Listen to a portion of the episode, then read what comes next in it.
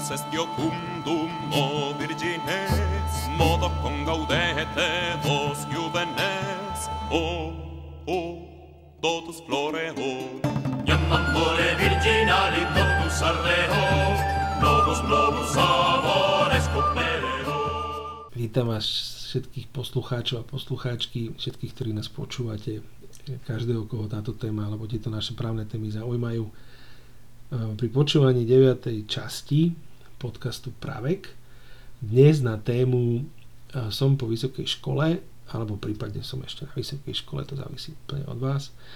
A čo ďalej z hľadiska práva, nejakých povinností, možností.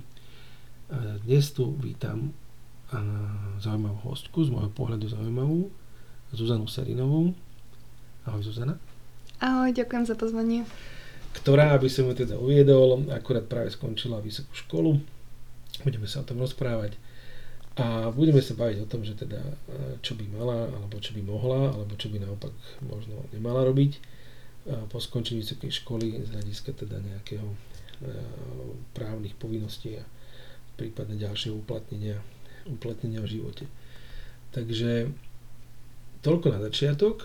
Ešte by som chcel povedať teda, keď vás náš podcast baví, tak e, kľudne nám píšte, e, alebo nám teda e, dajte like, alebo jak sa to dneska povie, zdieľajte nás hlavne, aby nás počulo čo najviac ľudí.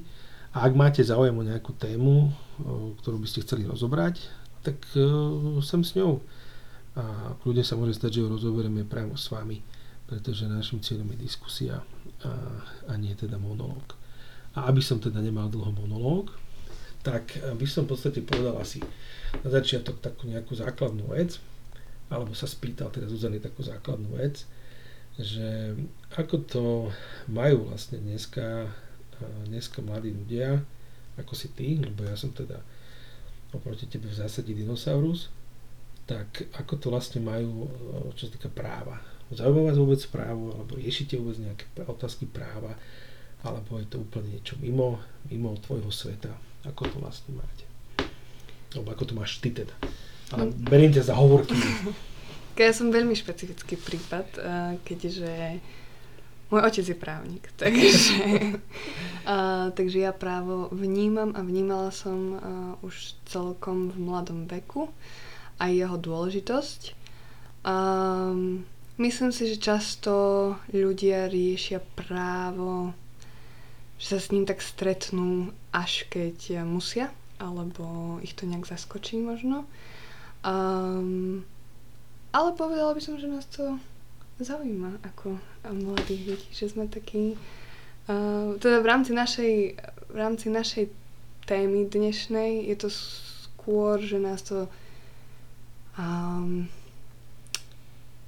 možno zaskočí v tom tie povinnosti, o ktorých sa chceme rozprávať alebo na ktoré sa ja chcem dnes pýtať že skončíme tú vysokú školu, alebo vlastne už skončíme strednú, sme na vysokej, niektorí zostanú na Slovensku, niektorí idú študovať mimo a nevieme úplne, aké máme nielen práva, ale hlavne povinnosti, kde máme byť zahlásení, alebo um, alebo či nás čaká nejaký postih, keď sa niekde nezapíšeme. E, celé je to také, že buď to vieme od rodičov, alebo No v škole nám o tom veľa nepovedali, takže... Um... No dobré, kde to teba teda zaskočilo, keď vravíš, že väčšinou to riešite až tedy, keď, eh, alebo to človek rieši tedy, až keď ho to nejakým spôsobom že, že prepadne, že musí niečo robiť a zrazu mu niekto povie, že počuje, ale bol si tam a máš to zapísané. Mm-hmm. Tak kedy si mala ty tento taký úvodný styk s právom? No, mne sa to stalo...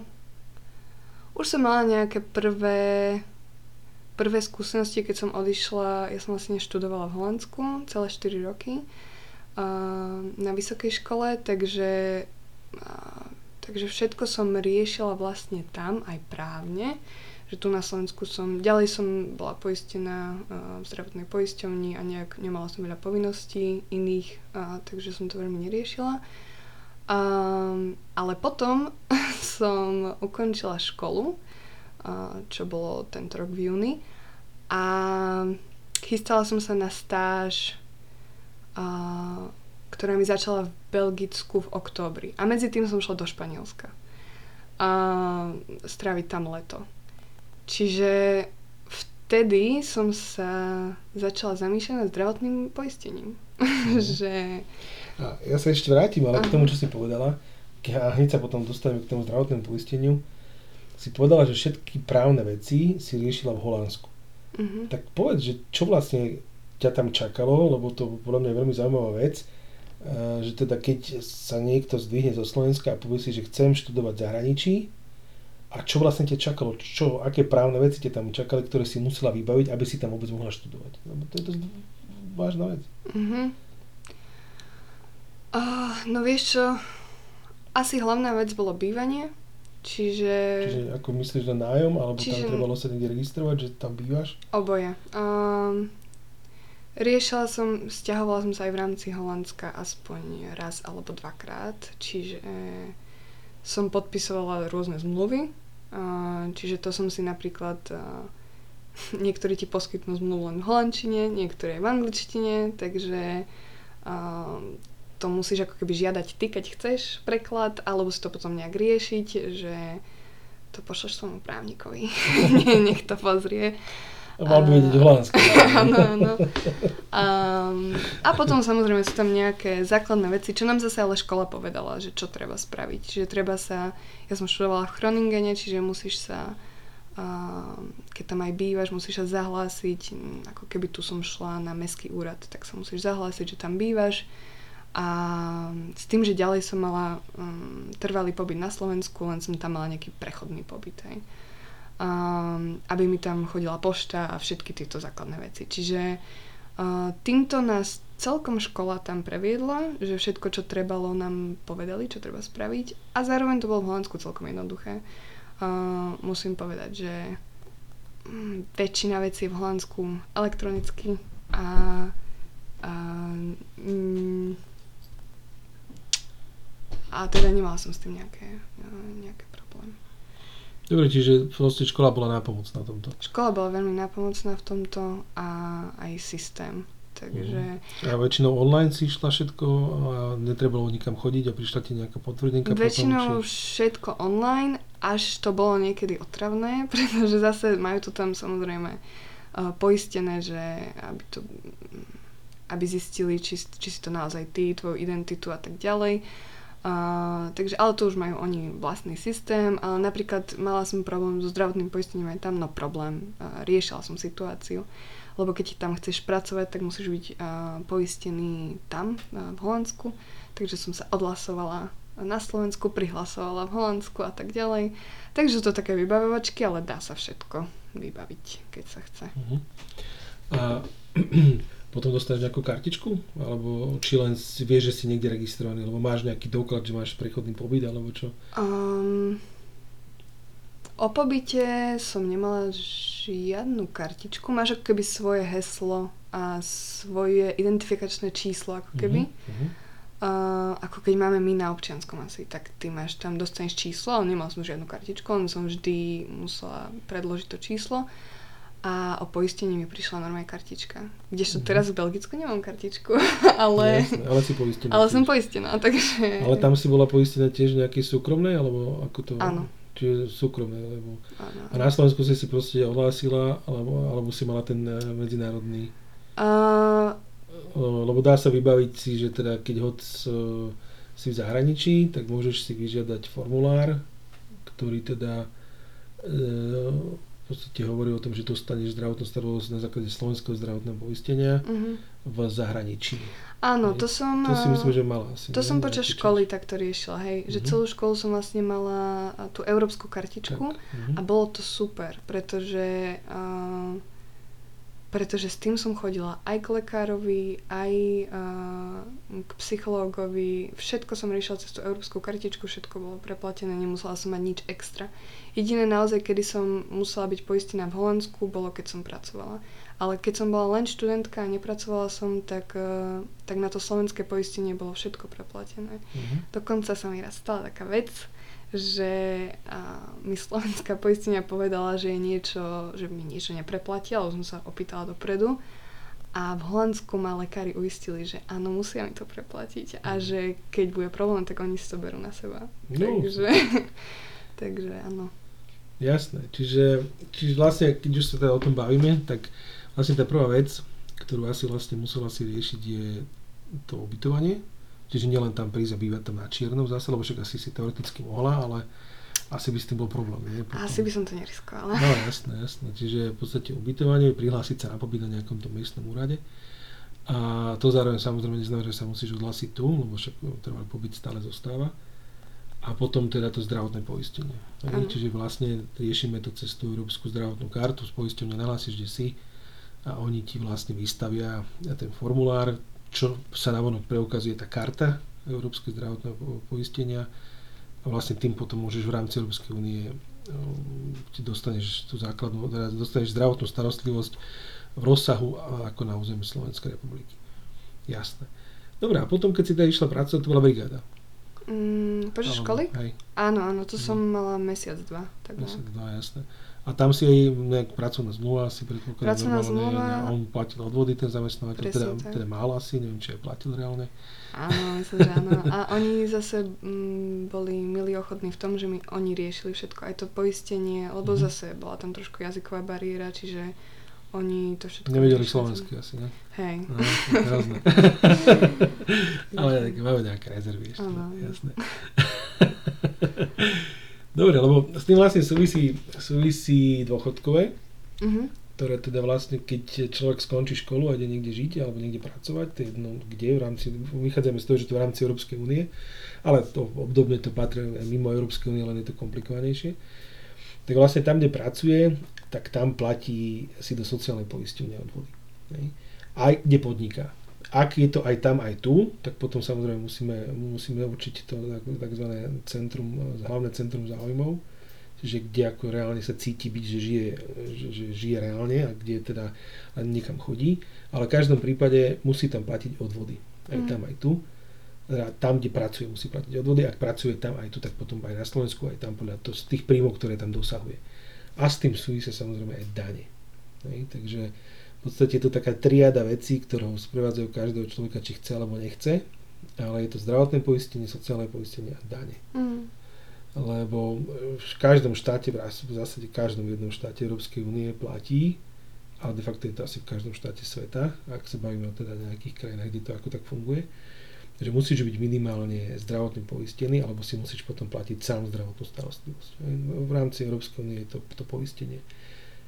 Potom, keď si niekde zamestnaný, musíš platiť e, do sociálneho systému a potom, keď si niekde máš tie príjmy, tak to závisí od toho, v akej výške, tak potom musíš platiť samozrejme dane, lebo tak štáty, štáty radi vyberajú dane, lebo tak zase žijú z toho, bez toho by to nešlo.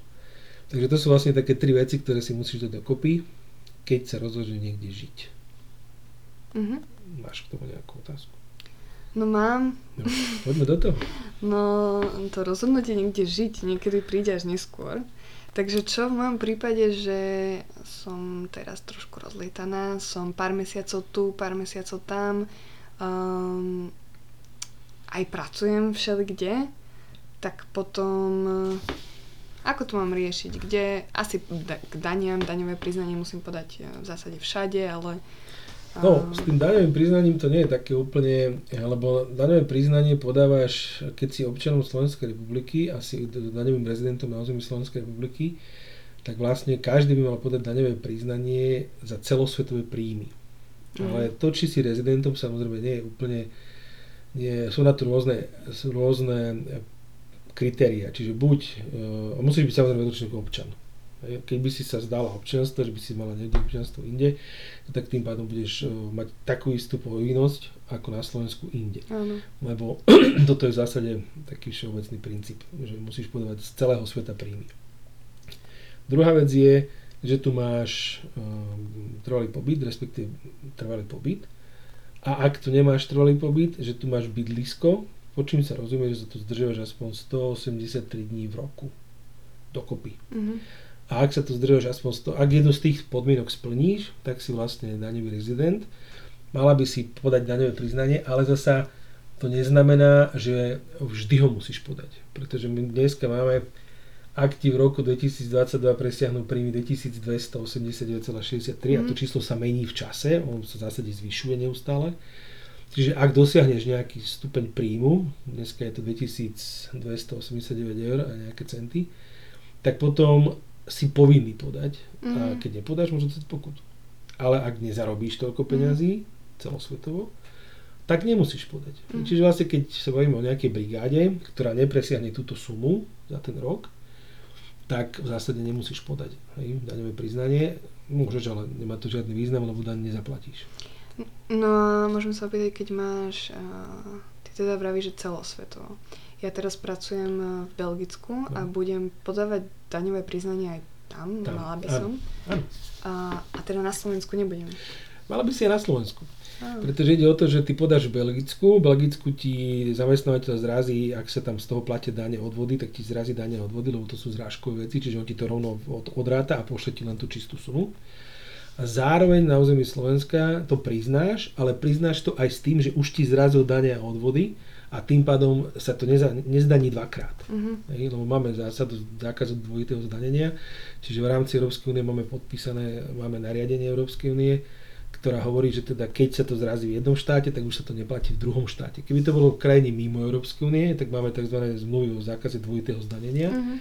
a s tými krajinami, kde to máme podpísané, väčšinu, väčšinu krajín máme podpísaných, tak vlastne štát slovenský uzná, že aha, áno, iný štát ti už tých príjmov zobral a on by ťa teoreticky mohol dodaniť, ak by tá sadba bola vyššia. Mm-hmm. Ale mhm. to väčšinou neviem, myslím, že Slovensko má relatívne nízke sadby. Mm-hmm. Takže len z toho rozdielu by ťa potom teoreticky dodanil. Mm-hmm. Hej, takže v podstate, keď to máš takto, tak by si mala podať v každom štáte, kde si zarábala, ak si tam, ale ide o to samozrejme, že musíš poznať tú daňovú legislatívu, je tam minimálne v tom, lebo aj tam bude nejaká suma. Každá krajina má nejakú sumu, Áno. od ktorej si povinná podať a kým nedosiahneš, tak nie si. Je, lebo mm. zasa nemá zmysel pre, pre, pre prepačením 250 riešiť daňové priznanie.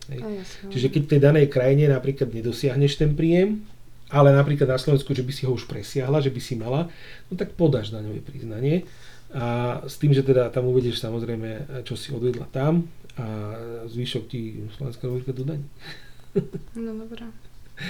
Takže, ale zase na druhej strane, nie, že by som chcel niekoho navádzať samozrejme na porušovanie daných predpisov, to v žiadnom prípade. Na druhej strane, e, buďme realisti, e, ak sa nebavíme o 10 e, tisícových príjmoch, tak ak aj nepodáš, tak šance, že by na daňový rad prišiel na Slovensku, keď si, ja neviem, zarábala Portugalsku a bola si tam na brigáde a zarobila si aj 3000 eur, uh-huh. tak tá šanca, že na to príde dosť málo. Jasne. Lebo tých daňových transakcií, tých platobných operácií prebehne X. Takže nehovorím, že nepodať, ale zase nerobil by som si z toho nejakú veľkú vedu. Iná, iná vec je samozrejme, keď sa bavíme o tom, že ja neviem, tam máš normálne, normálny príjem, že nie si na nejakej brigáde alebo na nejakej stáži, víš tam 7, 8 hodín, 8 hodín denne, 5 dní v týždni a normálne máš príjmy, ja 3, 4, 5 tisíc mesačne, no tak to za ten rok to už je slušná suma, mm. takže to už potom by asi stálo za to ale to potom je potom otázka, či si vôbec daňový rezident. Mm. Hej, lebo mm. uh, to už je potom práve, že to, to rozhodnutie, o ktorom sme sa bavili, že si povedal, že príde neskôr, že kde vlastne chcem byť. Čiže ten systém je plus minus prúžny v tom, že keď to sú čiastkové brigády, ale ne, nežiješ tam reálne rok, 2, 3, 5 a ne, ne, ne, si tam zaintegrovaná do tej spoločnosti, tak sa to dá takto plus minus prúžne riešiť. Takže teda ne, ne, podáš si tam, vybavíš si to tam a už nepodáš na Slovensku, lebo nemá to zmysel, lebo si mm. tak či tak te nezdaní. A takto prúžne to teda budem riešiť aj s tým dôchodkovým sporením, že mám si to zatiaľ riešiť ja sama, mám si odkladať sama, až kým to, nebudem vedieť. To dôchodkové sporenie je v tomto v zásade rovnako komplikované, ale možno, že trošku komplikovanejšie preto, lebo tie dane to je otázka vzťah ty a štát. Hej, a mm. vzťah v danom roku. Čiže keď máš tie príjmy, ktoré štát považuje za potrebné zdaniť, tak v prvom rade ťa určite bude riešiť ten štát, v ktorom si ich zarobil. Pretože on tam reálne, tak keď to není robíš na čierno, tak nejaká evidencia tam proste je, že ťa niekto zamestnal, alebo máš nejakú licenciu na podnikanie a musíš podať daňové priznanie, je nulové, ale musíš, čiže to je otázka medzi tebou a tým štátom. Keď si občiankou zároveň Slovenskej republiky, tak to je v podstate potom vzťah medzi tebou a Slovenskom a tebou ale ty keď preukážeš, že si tie dane v tomto štáte zaplatila, tak um, neviem, či možno, že 5 tých krajín, ktoré majú nižšiu daňovú sadzbu ako na Slovensku. Inak ich majú väčšinou takmer všetci vyššiu. Takže v zásade je veľmi málo pravdepodobné, že, si, že by si nejakú daň ďalšiu platila. Ale pri tom sociálnom zabezpečení je to trošku problém, ale nie je problém v tom, myslím, že je neriešiteľný, ale problém v tom, že tam nie je len rozhodujúce, akú sumu si zarobila, ale ako dlho prispievaš. Čiže aj na Slovensku teraz máme o tých novelách všelijakých, ktoré boli za tejto už padnutej vlády mm. v demisii, že musíš odrobiť 25 rokov a máš nárok na dôchodok. Hej. Čiže ty môžeš o 24 rokov odvádzať, ale keď neodvodíš, že ten 25. tak, tak nemáš, nemáš nárok na dôchodok. Hoci tam mohla odviesť miliónové sumy, to je nepodstatné, lebo podstatné je ten čas. Mm-hmm. A takto to majú nastavené mnohé systémy, ale niektoré majú kombináciu čas a suma. Mm-hmm. Je, že buď dlho, alebo nejakú sumu, keď nazbieraš, tak už môžeš. A z toho pohľadu je ťažké dopredu vedieť, že kde sa usadíš, lebo v podstate by si mala potom zotrvať. Mm-hmm ale máme ešte tzv. daňový, e, európsky daňový režim. To sú, na Slovensku to má jedna poisťovňa, to myslím, jedna z, z poisťovňa súkromná to má, myslím, alebo, alebo dve. Ale v zahraničí to je možno, že viac rozšírené, ale je to relatívna novinka, možno to je 2-3 roky, 5. Takže je taká možnosť, že nebudeš mať národný dôchodok, ale európsky dôchodok. Mm. Čiže ten produkt, ktorý si zvolíš, nie je viazaný na krajinu, ale na Európsku úniu ako ah, takú. Aj taký je už. Uh-huh. Aj na Slovensku hovorím to, myslím, že jedna alebo dve inštitúcie to robia, nepamätám si, ktoré nebudem robiť, aj keby som vedel, poviem reklamu, ale neviem teraz, ale viem, že to je. Uh-huh. A to je taký produkt, že keď nevieš vlastne, v ktorom štáte budeš žiť a nemáš možno ani preferenciu, že budeš nejakom žiť 25 rokov, uh-huh. tak keď si to vezmeš, tak ten produkt je zameraný na celú Európsku úniu a ty môžeš v tých štátoch pendlovať v úvodzovkách bez problémov, Jasne, lebo to nie je podstatné, pretože, pretože ti to neustále odvádza do toho európskeho systému, hej, ktorý ťa potom vyplatí. Je tam samozrejme isté riziko, že sa toho vyplatenia ten systém nedožije. Mm. lebo ne, ne, netvrdím, že sa Európska únia rozpadne, to nie, ale tá možnosť tu je vždy kým tie národné štáty e, zanikajú rádovo podstatne komplikovanejšie, ak teda nevezme do že niekto napadne a potom sa tvári, že to tak nebolo. Ale v zásade tie štáty pretrvajú stáročia. Mm. Hej? A preto je veľká šanca, že v tom národnom sa toho dožiješ. Len druhá vec, že čo z toho dostaneš. Mm. Hej? A to je tá ďalšia vec, ktorá do toho vstupuje, že keď teda nevieš, v ktorom štáte chceš reálne žiť a v ktorom chceš reálne dlhodobo žiť, tak je lepšie si potom zobrať ten európsky systém dôchodkový. Ďalšia vec je, ale tiež by som sa na to nespoliehal v zmysle, že to stačí. Pretože či už je doba, či sme v konjunktúre, či sme v depresii, to je jedno. V zásade vždy platí, že len z jedného systému nebudeš mať nikdy dosť mm. peňazí. Na ten, lebo dneska máme nejakú infláciu, máme nejaké ceny, nejaké príjmy. Ty nemôžeš vedieť, čo bude o 50 rokov, keď budeš sa rozhodneš ísť do dôchodku, alebo teda končiť 25 alebo koľko, mm. tak 40 rokov, 30 rokov minimálne máš pred sebou aktívneho života a to nikto nevie, aké ceny budú a koľko peniazy budeš potrebovať. Mm. Takže ja osobne som zástancom takého mixu, čiže určite, eh, ak je to možné, druhý pilier, tretí pilier, eh, aj keď teda nemusia byť úplne vždy výhodné, z hľadiska aj poplatkov a tak ďalej, ale určite fondy, mm. aj finančné, eh, teda podielové fondy, keď, keď e, v tých, možno, možno nejaká životná poistka, ale bez e, investičnej zložky, lebo to sa veľmi neoplatí. Skôr teda asi nejaká životná poistka s, možno s nejakými práve nejakými chorobami mm. civilizačnými a podobne, lebo keď je človek ja napríklad som kedysi uzatváral životnú poistku, aj s, bolo to, tedy to bolo módne aj s investovaním, ale mal som 21, ešte som bol na výške a tedy mi samozrejme zdravotný stav vyšiel, že som pomaly Superman, takže tam tie rizika boli úplne že nulové, myslím tie prirážky a tak ďalej, čiže v podstate mám tam poistené úplne všetko. Bolo to poistené, poistené na 30 rokov, hej, alebo na koľko, čiže v zásade ani, ani neviem ako a prebehlo gro toho poistného trvania. S tým, že teda v podstate keď budem v nejakom zrelom veku, ešte teda nie tak zrelom ako som teraz, ale ešte zrelšom, tak to skončí. Mm ale keď si to uzavrieš ako 40 ročný, tak jednak zdravotný stav už nebude určite taký perfektný, Mm. čiže tým pádom o to viac budeš musieť platiť za rôzne prirážky, niečo ti z toho nebudú chcieť poistiť a kým sa toho dožiješ, tak budeš v dôchodku. Čiže by sme sa mali rozhýbať. eh, čím skôr, keď už chceš robiť takúto poistku, hoď by si chcela hneď aj z investičnú, tak čím skôr, tým lepšie. Mm. Lebo ten zdravotný stav je tam dôležitý a tie prirážky sú dôležité, alebo to riziko je tým pádom nižšie hej, a ten dlhý časový úsek ti Mm. umožní plus minus niečo naspojiť. Ale to platí aj pri tých akciách, Presne prípadne keď by teda človek sa že skúsi akcie, aj keď to už by som povedal, že aspoň niekoľko rokov by trebalo zostať v podielových fondoch, aby si človek zvykol aj na to, že oni rastú, ale aj klesajú a aby nerobil tú hlúpo, že kupuje, keď padajú a, kup, a Mm. teda kupuje, keď e, rastú a predáva, keď padajú, to je Mm. presne naopak. Ale mal by si vytvoriť, v podstate dneska už aj mladí ľudia si, inak ja to hrozne dlho rozprávam, tak by do toho môžeš nie, skočiť. nie, hej? dobre. Takže tým chcem povedať, že v podstate dneska mladí ľudia majú aj kopec e, e, rôznych od rodičov peniaze, vreckové, brigády Mm. a je dobré myslieť, aj keď viem, že to znie možno pre mnohých ako sci-fi, ale je dobré myslieť v 20 18 možno 15 keď s vami rodičia sú schopní a ochotní spolupracovať, ale od 18 ste plnoprávni, takže si to môžeš podpísať sám. Je dobré myslieť na to, že je dobré si vždy niečo odložiť. Áno, keď som kamarátom na strednej povedala, že ja si šetrím už na dôchodok, tak to prišlo celkom vtipné.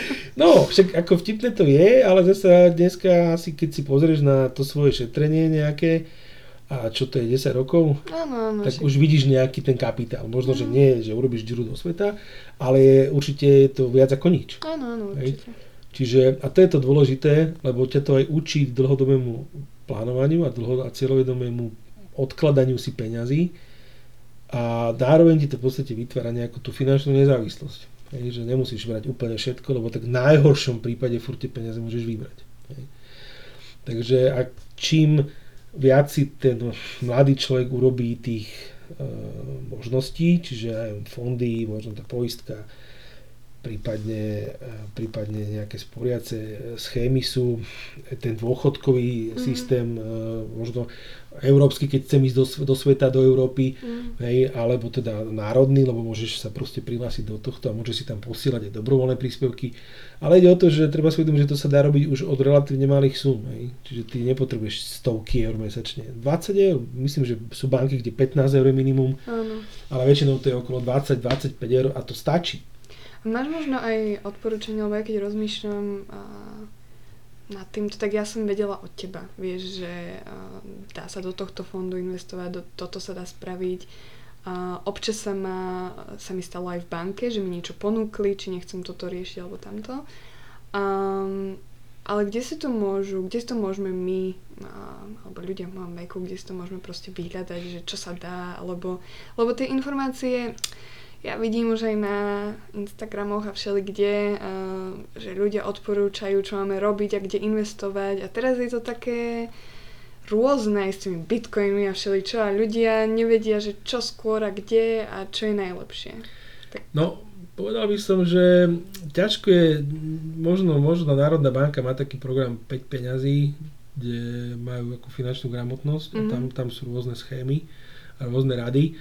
Ono, ja si osobne myslím, že problém dneska už ani není tak, že, že rady by neboli, len um, problém je odlišiť eh, rady od, uh, od takých nejakých manipulácií, kde, presne tak, ti že sa snažia predať teplú vodu, že Áno, toto si kúba a za dva roky ruka hore. Presne tak. Takže e, ja by som skôr povedal, že treba byť, e, e, keby som povedal klíše, že ako používať zdravý rozum, ale to je ťažko povedať, čo je zdravý rozum. Dajme tomu, povedal by som, čo nerobiť. E, nedôveroval by som bombastické reklame.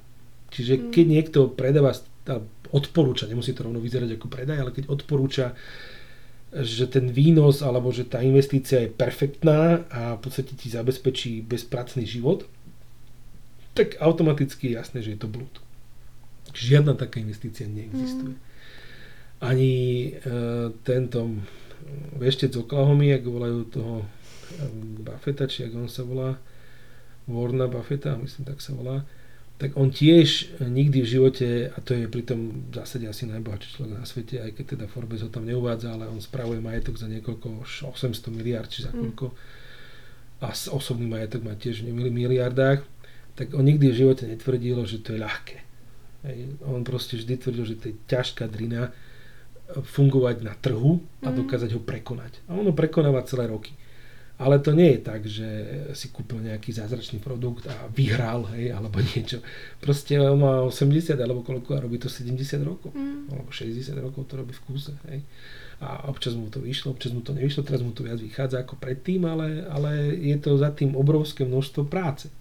Takže v momente, keď príde niekto, či už je to influencer, influencerka, alebo neviem, jak sa to dneska všetko volá, tieto z môjho pohľadu podivné zamestnania, tak e, a príde a povie, toto je bomba, toto ho nasyp prachy a neviem čo, tak je jasné, poprvé, že má s tým, kto to predáva reklamu, toho. Mm. E, keď to neuvádza, tak e, je to ešte k tomu aj hajzel a porušuje zákon a treba si dať na to bacha, lebo kedysi bola taká firma, ktorá sa volala Horizont Mhm. A pre, predtým ešte bola BMG Invest a tí tiež mali takú reklamu, že tam roztočili 10 korunáčkov, to už si ani nepamätáte asi, 10 korunáčky vyzerali. A zrazu z tých 10 korunáčky jednej bolo 110 korunáčok a bolo tam bombastických, zainvestujú a 20% akože tvojich za rok. No a mnoho ľudí sa na to chytilo, lebo im nejak tá chamtivosť takú kalkulačku zadrela a nepochopili, že to je blúd. Mm. Že to je fyzicky ani ekonomicky to nie je reálne, aby si za rok dokázala mať 20% výnos. Ak by to totiž to reálne bolo, Mm. tak nepotrebuješ dávať reklamu. Čiže byť ostražitý, dávať pozor, ale zároveň nebať sa investovať. Uh, určite sa nebať investovať. Na začiatok určite by som volil tie tzv. konzervatívne inštitúcie, čiže banky. Mm. Možno sú za, zavedení obchodníci s cennými papiermi, ktorí majú dlhoročné skúsenosti na burze. Nie na Slovensku, lebo na Slovensku to je mŕtva burza, ale najbližšie pre nás vhodná burza je v Prahe. Vhodná z hľadiska nákladov, aj z hľadiska komunikačnej tejto lebo burza v Budapešti a v, je pre nás z hľadiska toho jazyka neúplne zrozumiteľná. Burza vo Viedni je prípadne dosiahnutelná aj jazykovo, ale dosť drahá, lebo tam tie peniaze, proste tie poplatky a tak ďalej sú úplne inde. A burza vo Varšave je ďaleko. A tiež je to... Ale zase ten varšavský trh, no ale on je veľmi bonitný, väčší než v Prahe, len eh, aj drahší, no treba mať viac peniazy. Mhm. Ale tá burza je, by som povedal, taký až posledný taký stupeň predtým, než sa teda rozhodnete stať milionárom. Ale e, tie podielové fondy tam by som začal. Vyskúšal by som si e, samozrejme vybrať správny fond. Ak sa bavíme o dôchodku, tak jednoznačne investičný horizont 20 a viac rokov. Hej, lebo to sú peniaze, ktoré Čiže nemajú- nevyberať to, keď potrebujem nový nie, nie, iPhone. Nie, nie, nie. Keď, keď sa bavíme o dôchodku, tak to je naozaj 20 a viac. Mm. Hej, čiže, a tam potom má zmysel dať do akcií. Hej. A opäť treba diverzifikovať portfólio, to znamená e, nie všetko v jednom fonde, ale radšej 3 fondy po 20 eur ako jeden za 60, hoci to opticky dobre vyzerá. Ale keď sa stane, že v nejakom čase ten fond za 60 bude mať obrovský problém, lebo ja neviem, to riskol v Rusku a oni začnú vojnu akurát, lebo nemali čo robiť, Mm. tak ten fond pôjde do múky. Tam není o čom to celé padne a všetko bude v kýbloch. Ale keď by tam bolo len tretina peňazí, tak tie ostatné fondy stále aj fičia. Takže, lebo v tých fondoch nemáš garanciu návratnosti. Hej. To, to bude to riziko. Keď mm. si to dáš do banky do 100 tisíc ochrana vkladov, ale vo fondoch nie. Na druhej strane úroky, na, úroky v banke sú 0,00 nič. Mm. Kdežto na tých fondoch môžeš relatívne slušné peniaze vybrať. No a potom hovorím, e, tie dôchodkové schémy, to znamená druhý pilier, určite keď sa človek zamestná, aj ten tretí pilier je dobrá vec, lebo zamestnávateľ môže prispievať niečo. A určite sa nespoliehať na štátny dôchodok, to, lebo on nejaký bude, ale asi nebude dostatočný. Teda určite nebude dostatočný a asi nebude dostatočný ani z pohľadu toho človeka. No a potom, keď človek sa niekde usadí, že teda by už mal jasné, že dobre, tu si viem predstaviť žiť aspoň tých 50 rokov, 15, tak uh, podľa toho, aké sú tam pravidlá, sa potom zapojiť do toho národného. Aj keď hovorím ten európsky, keď sa chce človek, že si nie je istý, tak ten európsky dôchodkový systém je lepší. Mm. V tom, že sa môžeš presúvať v rámci Európskej únie bez nejakých uh, na, na, dôsledkov na ten dôchodok. Lebo opäť, opäť hovorím, keď nesplníš podmienky toho sociálneho dôchodkového systému, tak nedostaneš tú dávku. Yes. Nedostaneš. Proste to stačí, aby si ju od nes, ne, nesplnil.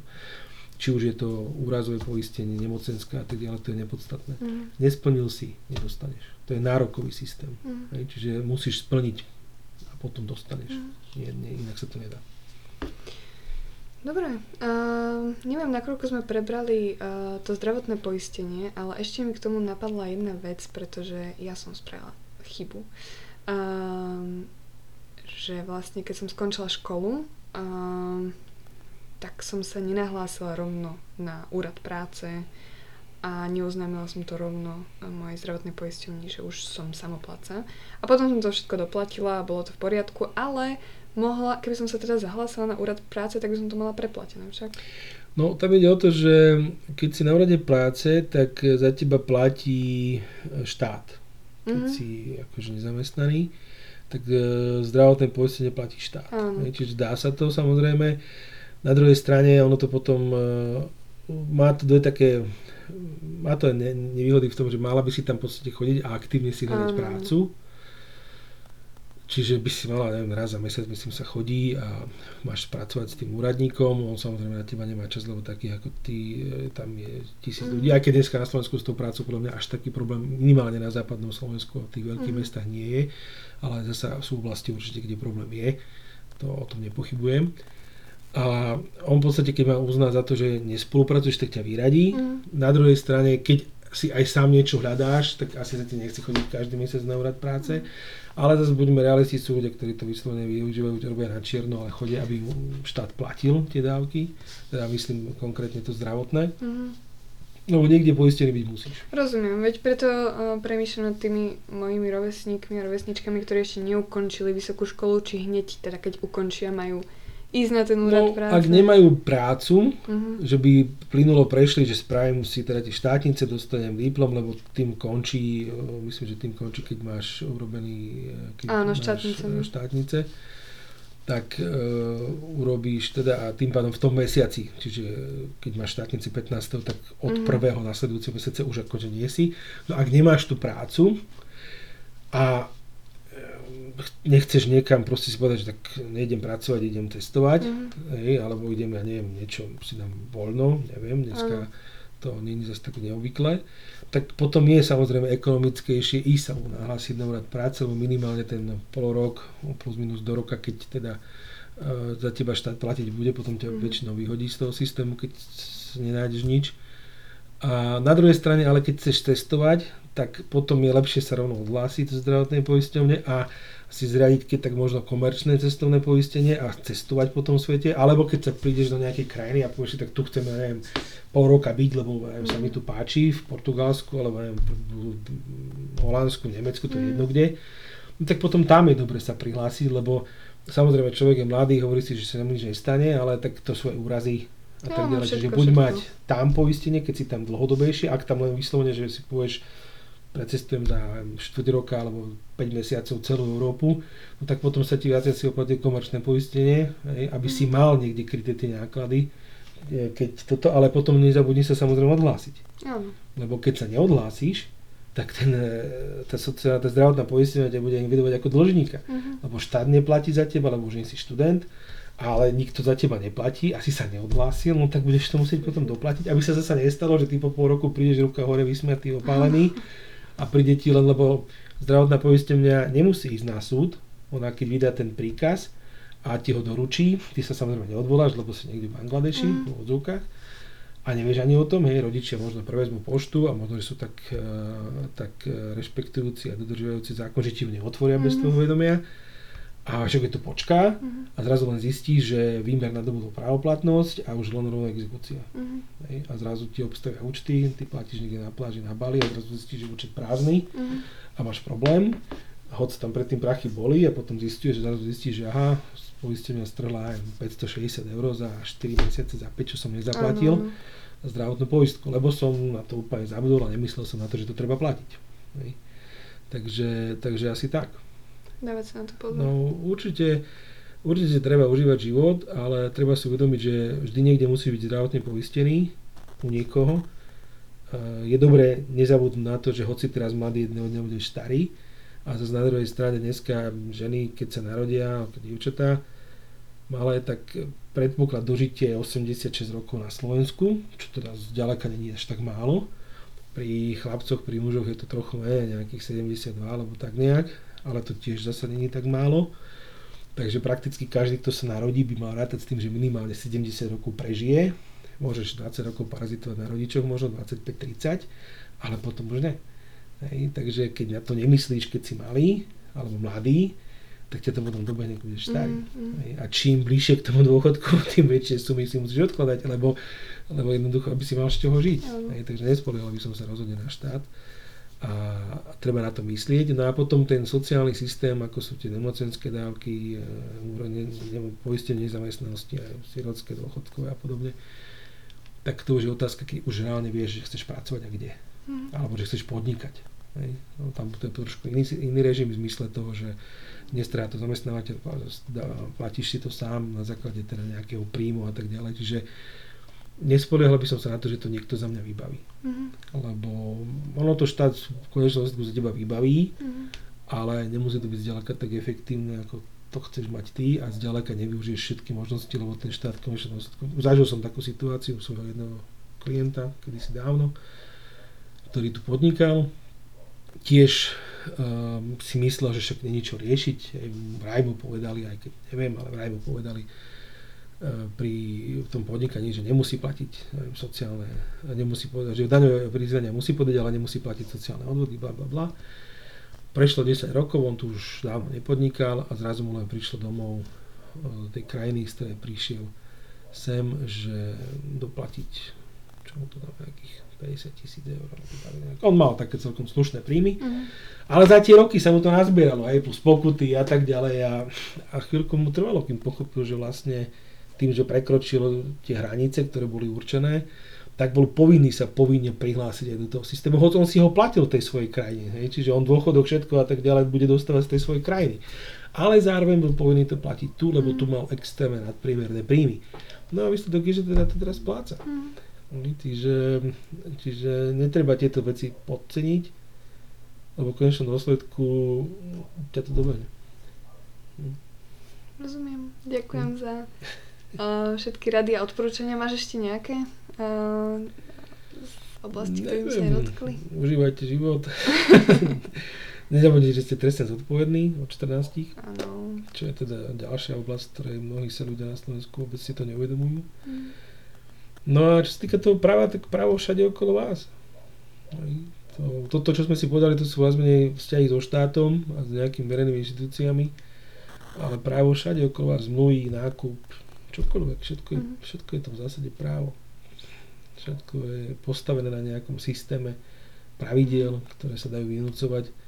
Takže keď vás zdiera zamestnávateľ a pracujete o tretinu viac ako dostanete zaplatené, treba ho zažalovať. 10 minútová žaloba. Nerozprávaš o nikom, koho poznáš. Nie, nie, nie. nie, takže to len hovorím, že e, platí, že právo patrí pripraveným. Hej. A keď má platiť pripraveným, znamená to, že musíš vedieť, že to právo máš. Uh-huh. Keď to nevieš, tak akože nikto ti nepríde a nepovie ti, že ešte no, ty tu síce máš 8 hodinovú pracovnú dobu, ale však si tu 14, no však pôjde, ne. Uh-huh. Tak nevadí ti, že ťa oberieme o peniaze, že ťa okrádame vlastne, nevadí ti to. Uh-huh. tak asi, asi takto za tebou nikto nepríde. Ale keď vieš, že teda v podstate robíš viac ako, ako dostávaš zaplatené, tak je to na teba, aby si prišiel za tým zamestnávateľom a povedal, tak počúvaj, akože nič zlom, ale mám tu 8 hodín, pýcham si tu 14, ale plat dostám za 8, tak akože ale. Mm. Tak ako môže to byť na čas, nemusí to byť na čas, ale, ale v zásade to asi nie je OK. Mm. A tam potom treba ísť za svojím advokátom. Áno. A on potom spíše nejaké listy, pošle to tomu, to vyčísli to. No. je dosť že prídeš o prácu, ale potenciálny výnos môže byť niekedy zaujímavý, hlavne keď máš bonitného dlžníka. Dobre, super. Mm, ďakujem. A chcela by som pozvať aj nejakých kamošov, keď počúvajú, alebo budúcich kamošov, kľudne Uh, kľudne nám dajte viac otázok, lebo neviem, či ja som teda ako reprezentantka tejto skupiny položila všetky. No jasno, veď ako hovorím, ja budem rád, keď nám prídu nejaké otázky, môžeme ich zodpovedať. A samozrejme pod uh, podcastom bude, budú aj odkazy na, na tieto múdra, ktoré sme tu púšťali do, do Eteru, čiže nejaké sociálne poisťovne, zdravotné poisťovne a tak ďalej, kde sú teda, mm, sa možno na, na finančný úrad, kde teda sú relatívne jednoduchou rečou z môjho pohľadu e, napísané teda tie, tie veci, ale podstatné nie je ani tak to, že či tomu človek bude rozumieť, podstatné je, že keď na to nezabudne, tak uh, vie, že to má riešiť. Mm. Lebo väčšinou mnohé, mnohé tie problémy aj s nedoplatkami a s exekúciami vznikajú práve v tom, že ten človek na to vôbec nemyslí, úplne to proste odignoruje a potom zrazu mm. hej, po, a Slovensko rady pracujú hrozne pomaly, čo teda nie je výhodné, lebo keď by na to prišli aj po mesiaci, no tak je to 80 eur. Ale keď na to prídu po 5 rokoch, tak je to 80 eur 12 x 5, čo je teda už úplne iná pálka. Hej, takže tom je tá obrovská nevýhoda na Slovensku, že tie úrady sú naozaj ako veľmi, veľmi, veľmi neefektívne. Čo je problém, lebo má človek roky pocit, že je to OK a potom zrazu zistí, že Kriste pán nejaké mm. prachy treba zaplatiť. Čo môže byť dosť demotivačné. A to nie na Slovensku, takže treba mať poriadok vo veciach. To ako nehovorím, že na najhorší. Hej, hej. To, neviem, také Taliansko to je ešte 4 krát horšie, ale ale tak ako nepoteší to. Mňa osobne sa to stalo raz inak mimochodom, keď sa o tom bavíme, že som e, menil sídlo firmy a som sa presťal ako adresu a všade to bolo napísané a v obchodnom registri všade som to proste dal vedieť a zrazu mi len volali, že mám nedoplatok nejakých 280 či 300 eur, či mm-hmm. tak mhm. nejak že by som to okamžite zaplatil zo zdravotnej poisťovne, tak akože halo, halo. Uh-huh. Ale oni to teda riešia cez všetky tie vymáhačské, legálne vymáhačské firmy, tak tí ma odignorovali, tak som písal rovno do zdravotnej poisťovne, že ak je to možné, lebo ja som žiadny výmer nedostal. Hej. A to som napísal priamo na vedúcu um, právneho oddelenia. Tá mi teda odpísala, že, že jakže som nedostal, lebo však byť, oni mi to, a poslala mi ho, ale bola tam tá stará adresa. Hej, a ja hovorím, že tak ale sa spamätajte, ja som na tejto novej adrese už 4 roky, mm. vy ste si to mali v registri pozrieť a nie, že máte nejaký databázu z 10 rokov a ste si ho nezaktualizovali a teraz sa tvárite, že máte akože mm. pravoplatné rozhodnutie a už ideme na exekúciu. Hej, tak akože potom asi uznala teda, že asi by to nebolo úplne najideálnejší postup, tak e, to zrušila ja som to zaplatil, ako nie celú tú sumu, lebo tam už boli aj poplatky a úroky a neviem čo všetko.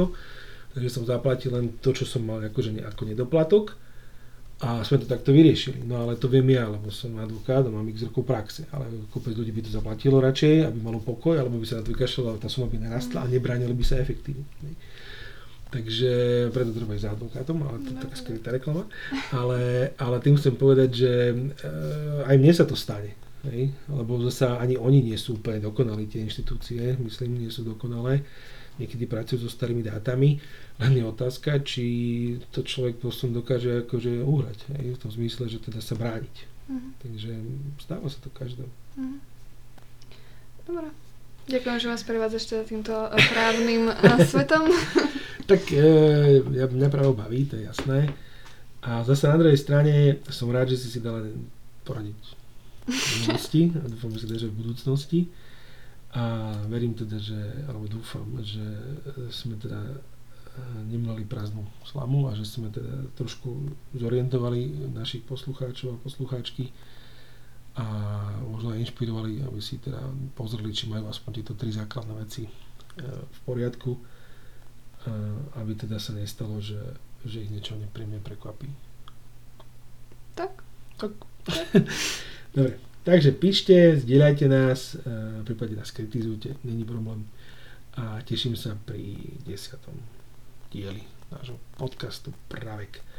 Prajem vám všetko dobré a keďže to nahrávame 29.12., tak všetko dobré nielen v roku 2023.